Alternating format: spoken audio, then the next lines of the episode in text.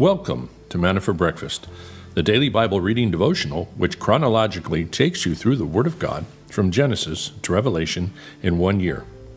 Grab a cup of coffee and your Bible and join us as we journey together through God's Word.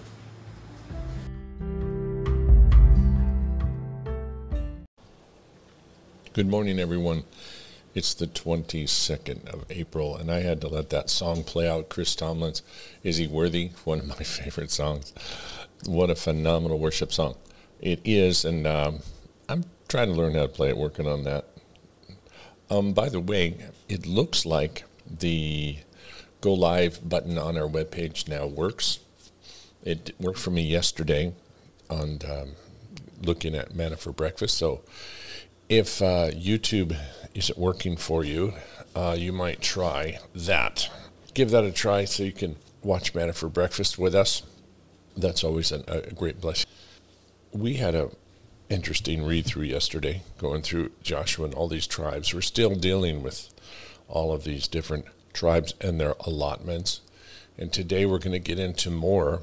And so don't get uh, don't get too discouraged when you think, what does all this have to do with me? Just remember as we're reading through the allotment of the tribes that it's all about God's promise to give his inheritance to those whom he loves. And we have a phenomenal inheritance coming to us. So let's be keep keep the focus right as we read through these things, and I think we'll get kind of an, an overall idea of the incredible faithfulness of our God. And there goes all my dinging on the fam. I keep forgetting to turn my, my dinger off. There we go. Father God, thank you for this morning. Ask you would guide and direct us as we look into your word. We are so blessed to be here with you, and we would ask that you would guide us and direct us in Jesus' name. Amen. And I was so excited about that song. I didn't even read any, any of the any of the stuff on online. My mind was just I was just worshiping. I was having a great time there. But let's look at a couple of dad jokes as we get ready to start. We're all prayed up now. What happens when you don't pay your exorcist? You get repossessed. Better pay him. Yeah. And why don't restaurants serve noodles after 10 p.m.? Because it's pasta bedtime. Mm-hmm.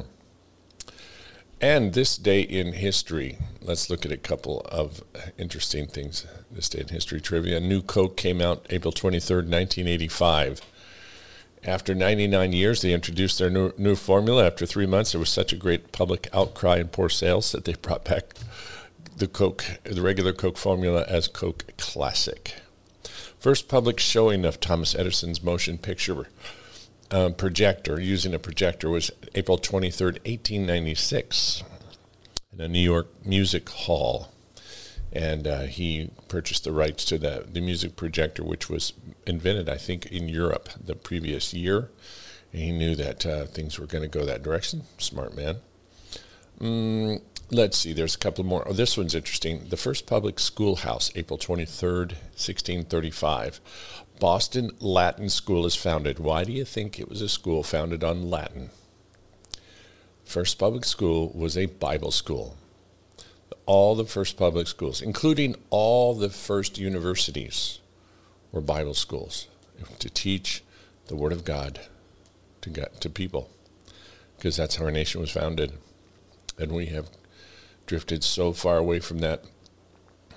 Even uh, Harvard was a was really a seminary when it first started. So they wanted they wanted to teach Latin so students could understand their Latin Bibles. But not anymore. Um, let's see. First U.S. satellite to reach the moon, April 23rd, 1962. Although it was supposed to send back pictures, it messed. It had a big failure, electronic failure, and and just crashed into the moon. Now, here's one of my favorites. This is for my lovely wife, who probably doesn't know this. But in 1915, on April 23rd, a theater in Theater de Guadalupe opens in Las Cruces, New Mexico. My wife used to live in Las Cruces. And it was at an auditorium, it says, that a park had a parking lot for 40 cars on the theater grounds. which tells me it was an open air auditorium. This is very poorly written. I would say it was probably an amphitheater because obviously any theater is going to have a parking lot. So it said this auditorium had a parking lot of 40 cars, and it was the first partial drive-in theater. So my guess is people could sit probably in the in seats in the um, open air auditorium, and people could also watch from their cars. And and they would project a movie. I guess at night. That's what it looked like. But that was in 1915. Try to imagine that the Model A's going in there. This is well before the first drive-in movie theater that happened in 1933. And by the way, there's still a drive-in movie theater when we go home up in Las Vegas, New Mexico.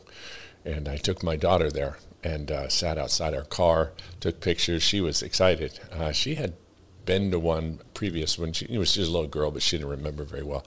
But uh, we had fun a few years back, probably about three years, four years ago now. Uh, we went over there and sat and watched a, a drive-in movie theater. They were so fun as kids. It's sad that there's not very many of them left in the world anymore. And that will do it for us on the trivia. Now we can move over into our reading for this morning. Joshua chapter 18. Then the whole congregation of the sons of Israel assembled themselves at Shiloh and set up the tent of meetings there. And the land was subdued before them. There remained among the sons of Israel seven tribes who had not divided their inheritance. Joshua said to the sons of Israel, How long will you put off entering to take possession of the land which the Lord, the God of your fathers, has given you? Provide for yourselves three men from each tribe, that I might send them, that they may arise and walk through the land and write a description of it according to their inheritance. Then they shall return to me. They shall divide it into seven portions. Judah shall stay in its territory on the south, and the house of Joseph shall stay in their territory on the north. You shall describe the land in seven divisions and bring the description to me. I will cast lots for you here before the Lord your God. For the Levites have no portion among you, because the priesthood of the Lord is their inheritance. Gad and Reuben and the half tribe of Manasseh also have received their inheritance eastward beyond the Jordan, which Moses, the servant of the Lord, gave them. Then the men arose and went, and Joshua commanded those who went to describe the land, saying, Go and walk through the land and describe it. Return to me, then I will cast lots for you here before the Lord in Shiloh. So the men went and passed through the land and described it by cities in seven divisions in their book. And they came to Joshua to the camp at Shiloh. Joshua cast lots for them in Shiloh before the Lord. And there Joshua divided the land into the sons of Israel according to their divisions. Now the lot of the tribe of the sons of Benjamin came up according to their families and their territory, and their lot lay between the sons of Judah and the sons of Joseph. Their border on the north side was from the Jordan. Then the border went up to the side of Jericho to the north and went up through the hill country westward, and it ended at the wilderness of Beth Aven. From there, the border continued to Luz, to the side of Luz, that is Bethel, southward, and the border went down to Eriath Adar, near the hill which lies on the south lower of Beth Horon. The border extended from there, turned around on the west side southward from the hill which lies before Beth Horon, southward, and it ended at Kiriath Baal, that is Kiriath Jearim, the city of the sons of Judah. This was the west side.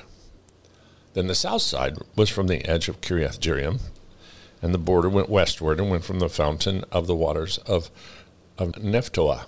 The border went down to the edge of the hill which is in the valley of Ben Hinnom, which is in the valley of Rephaim, northward, and it went down to the valley of Hinnom, to the slope of the Jebusites southward, and went down to En Rogel, and extended northward to En Shemesh, and went to Gileath, which is opposite the ascent of Adumim. It was went down to the stone of Bohan, the son of Reuben. It continued to the south in front of the Arabah northward, and went down to the Arabah the border continued to the side of Beth Hoglah northward, and the border ended at the north bay of the Salt Sea and the south end of Judah. This was the south border. Moreover, The Jordan was its border on the east side. This was the inheritance of the sons of Benjamin according to their families and according to its borders all around. Now, the cities of the tribe of the sons of Benjamin according to their families were Jericho and Beth Hoglah and Emek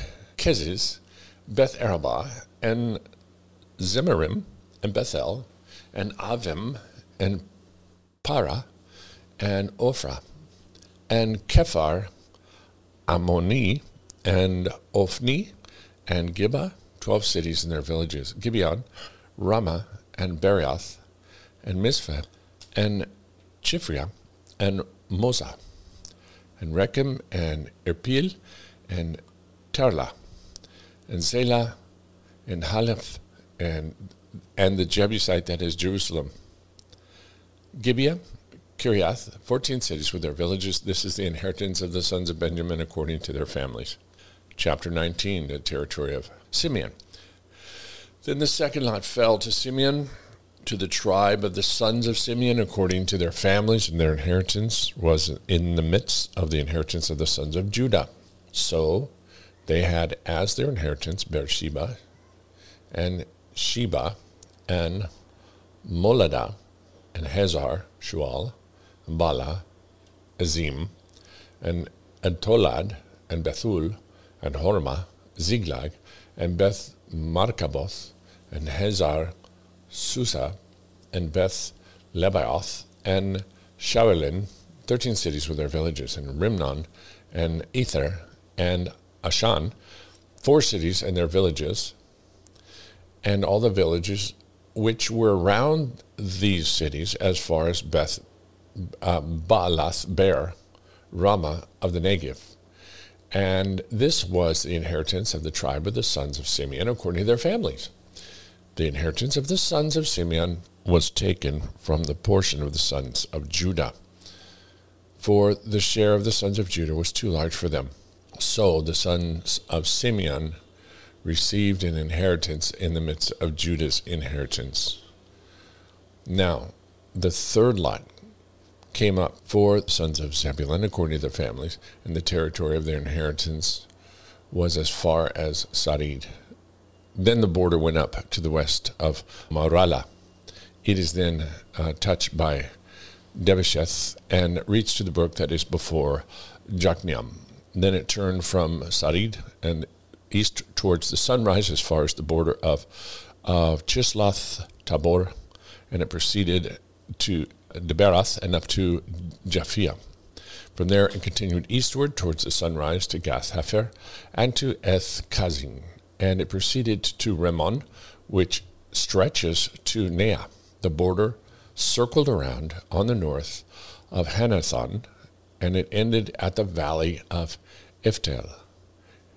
Included also were, were and Nahalal and Shimron, and Adela and Bethlehem, 12 cities and their villages. This was the inheritance of the sons of Zebulun according to their families, these cities and their villages. Territory of Issachar. The fourth lot fell to Issachar. The sons of Issachar, according to their families, their territory was Jezreel, according to the Chesulloth and Shunem, and Hapharaim, Sion, and Anaharath, and Rabbith and Kishon, eh, Ibis, and Remeth, and in Ganim, and in Hadah and Beth Pazzez. The border reached to Tabor, Shashashuma, and Beth Shemesh, and their border ended at Jordan, 16 cities and their villages. This was the inheritance of the tribe of the sons of Issachar, according to their families, the cities and their villages, territory of Asher.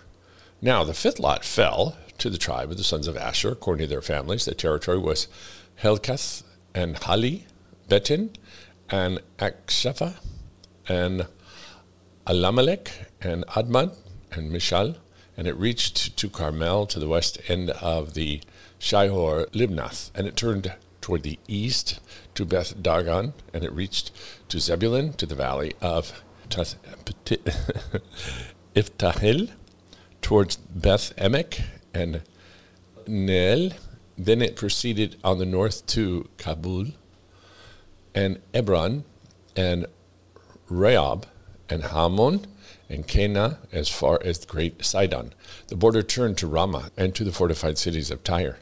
Then the border turned Hoshan and ended the sea by the region of Achzib. It included also were Ummah and Aphek and Rehob, 22 cities and their villages. This was the inheritance of the tribe of the sons of Asher according to their families. These cities with their villages territory of Naphtali. The sixth lot fell to the sons of Naphtali, to the sons of Naphtali, according to their families. Their border was from Heleph, from the oak of the Zaananim to Adami, Nekeb, and Jabiel as far as Lakum, and it ended in the Jordan. Then the border turned westward to Aznoth, Tabor, and proceeded there to Hukkok, and it reached to Zebulun on the south, and it touched Asher on the west, and to Judah and to Jordan towards the east. The fortified cities were Ziddim, Zer, Hamath, Rakath, Chinnereth, and Adamah, and Rimmah the Hazor, and Kadesh, and Edrei, and in Hazor, and Yaon, and Migdah El Horim, and Beth Anath, and Beth Shemesh, 19 cities and their villages. This was the inheritance of the tribe of the sons of Naphtali, according to their families, and the cities and their villages. Territory of Dan.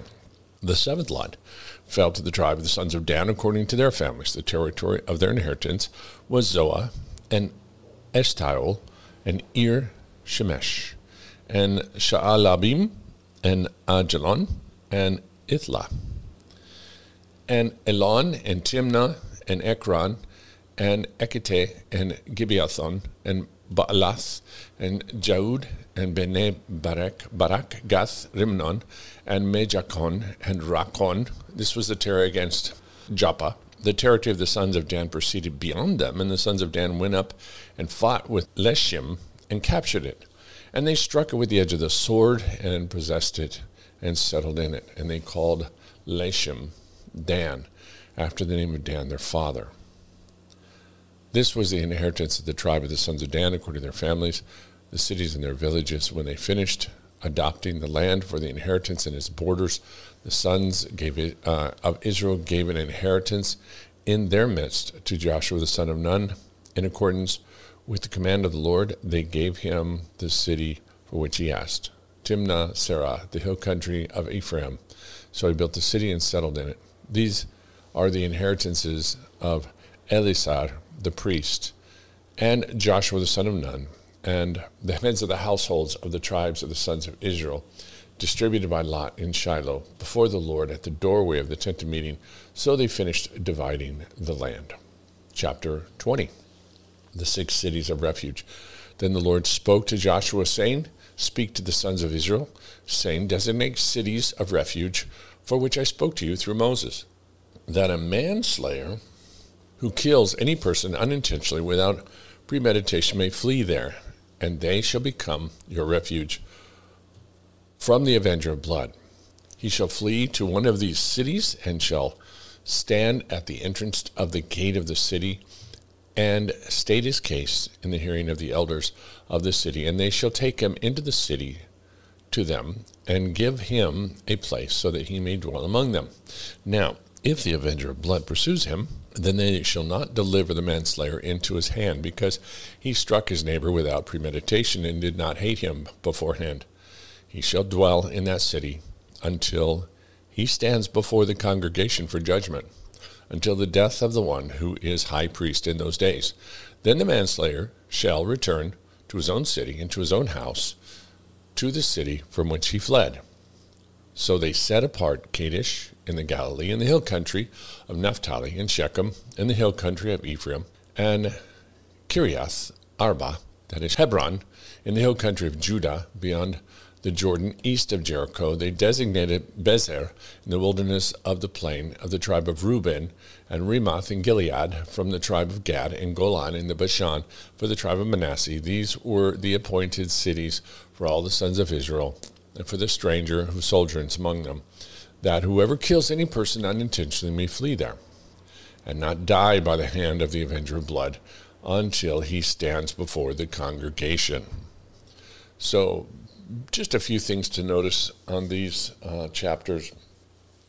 First of all, the tribe of Dan ends up being quite problematic. They are given their allotment of land, but um, they're not all that happy with it, and they they go up up into the north, and uh, they attack the cities up there of uh, Laish, and they they capture it um, to possess it. It's very beautiful up there, up in the north, way up by the Golan there, and uh, they they take it and they settle there rather than in their apportioned land, which was further south that was originally given to them, and it ends up costing them greatly because they fall into extreme idolatry up in this area. Because in this area is really where they um, the stronghold of all these false gods were and these idols were worshipped. And still today, you can go up there and find in Dan the altar, the base of the altar where they worshipped the golden calf when the uh, tribes were separated under King Solomon. That's when Dan was up there and uh, made these altars to the golden calf up there and started worshiping it. And anyway, it's just sad history on, on Dan. If you follow Dan through the scriptures, you'll find out that they they kind of get a little bit erased as being one of the tribes and uh, replaced by one of the sons of Joseph because of their extreme um, idolatry and, and falling away from the Lord. But again, the whole thing of inheritance here is God has uh, something waiting for everyone. And these tribes were not were not uh, taking possession of their land. These remaining three tribes and uh, or four, however many tribes it was, I forgot. But God tells them, "What are you doing here in Shiloh? You're supposed to go take the land, go possess your inheritance." And they were like, "Well, you know, we've been been a long time here battling in the in the promised land, getting the victory, and we're kind of um, we're kind of content to." not press into our inheritance. We're just kind of happy hanging out here. And there's this spiritual um, kind of lethargy that's coming over them. So Moses has to say, okay, send all these guys out and go check out the land, bring back the report. I'm basically going to divide it up for you guys and just give it to you. And I mean, just tell you where to go. And I want you to go. And so this is how he has to do it. They go out, send it, check it out. And then he comes in and asks for the Lord, tell me exactly where these guys are supposed to be so that there's no arguing. Maybe they were arguing over portions of the land, who should get what, and they weren't going. So this is what happens. Uh, and um, as far as the cities of refuge go, originally there was only going to be three, unless that God saw that they were faithful unto Him, that they were um, walking with Him and serving Him. He said then He would bless them with another three. Interesting. And now He says there's six cities. He's given them so they were obviously trying at this point. They weren't perfect, but they were trying. So God, in His mercy, grants them another three, and we we see some key cities here, and anyone could flee there if they were not not killing somebody pre, by premeditation. They could flee there, and uh, there's all kinds of great application here because they could stay in the city until the until the high priest died, and we know Jesus is our high priest, and when he died, they could go home and they were free. And, and there's just so many great things about us fleeing from sin and fleeing to our city of refuge. Um, and, and he is our refuge and he is our high priest and he has died for us and we are set free. And our home really is not the earth. Our home really to go home is go home in heaven and that's our permanent home. So I'll just let you investigate all those beautiful applications there on the cities of refuge. It's um, quite phenomenal. We did this when we were in Joshua, kind of went into that in more in detail. All right, now we're moving on to Charles Spurgeon. No fear of death.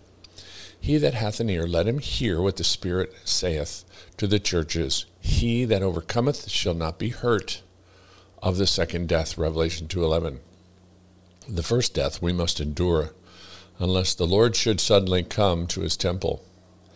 For this, let us abide in readiness, awaiting it without fear, since Jesus has transformed death from a dreary cavern to a passage leading to glory.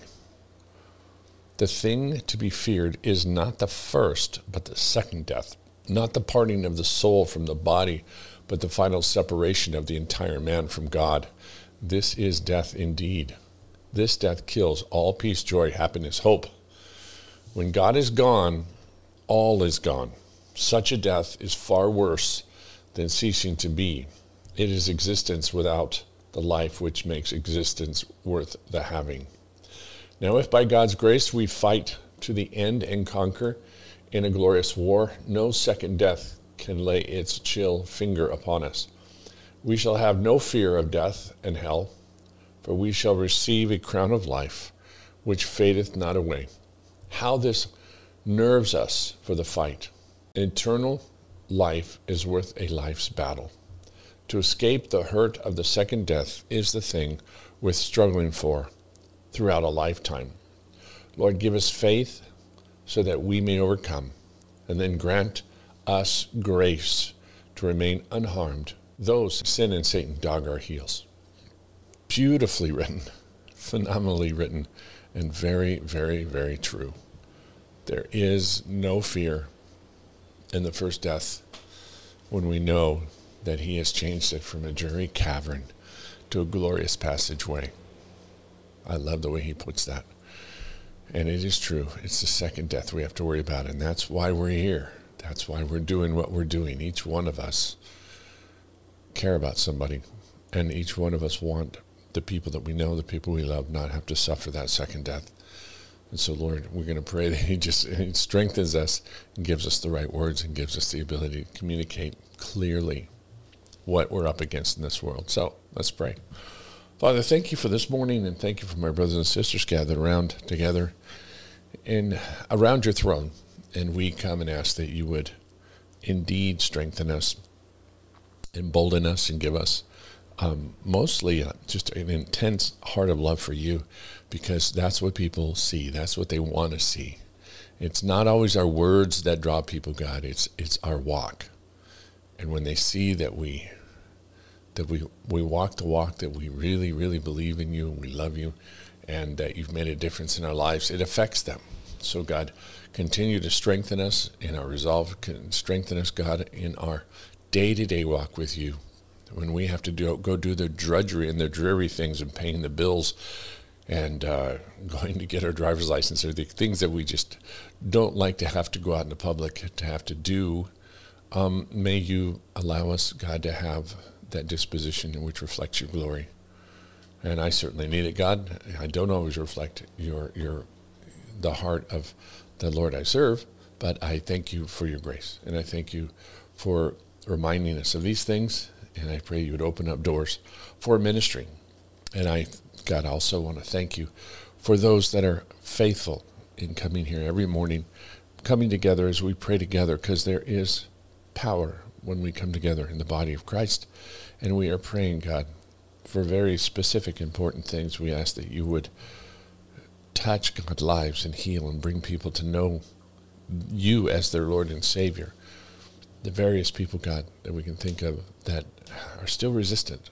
And we ask, God, that you would do something to give them and uh, open up their minds to see the power of the cross and the resurrection during this, especially this very turbulent year. And in that, God, we realize that there is so much saber rattling and there are threats.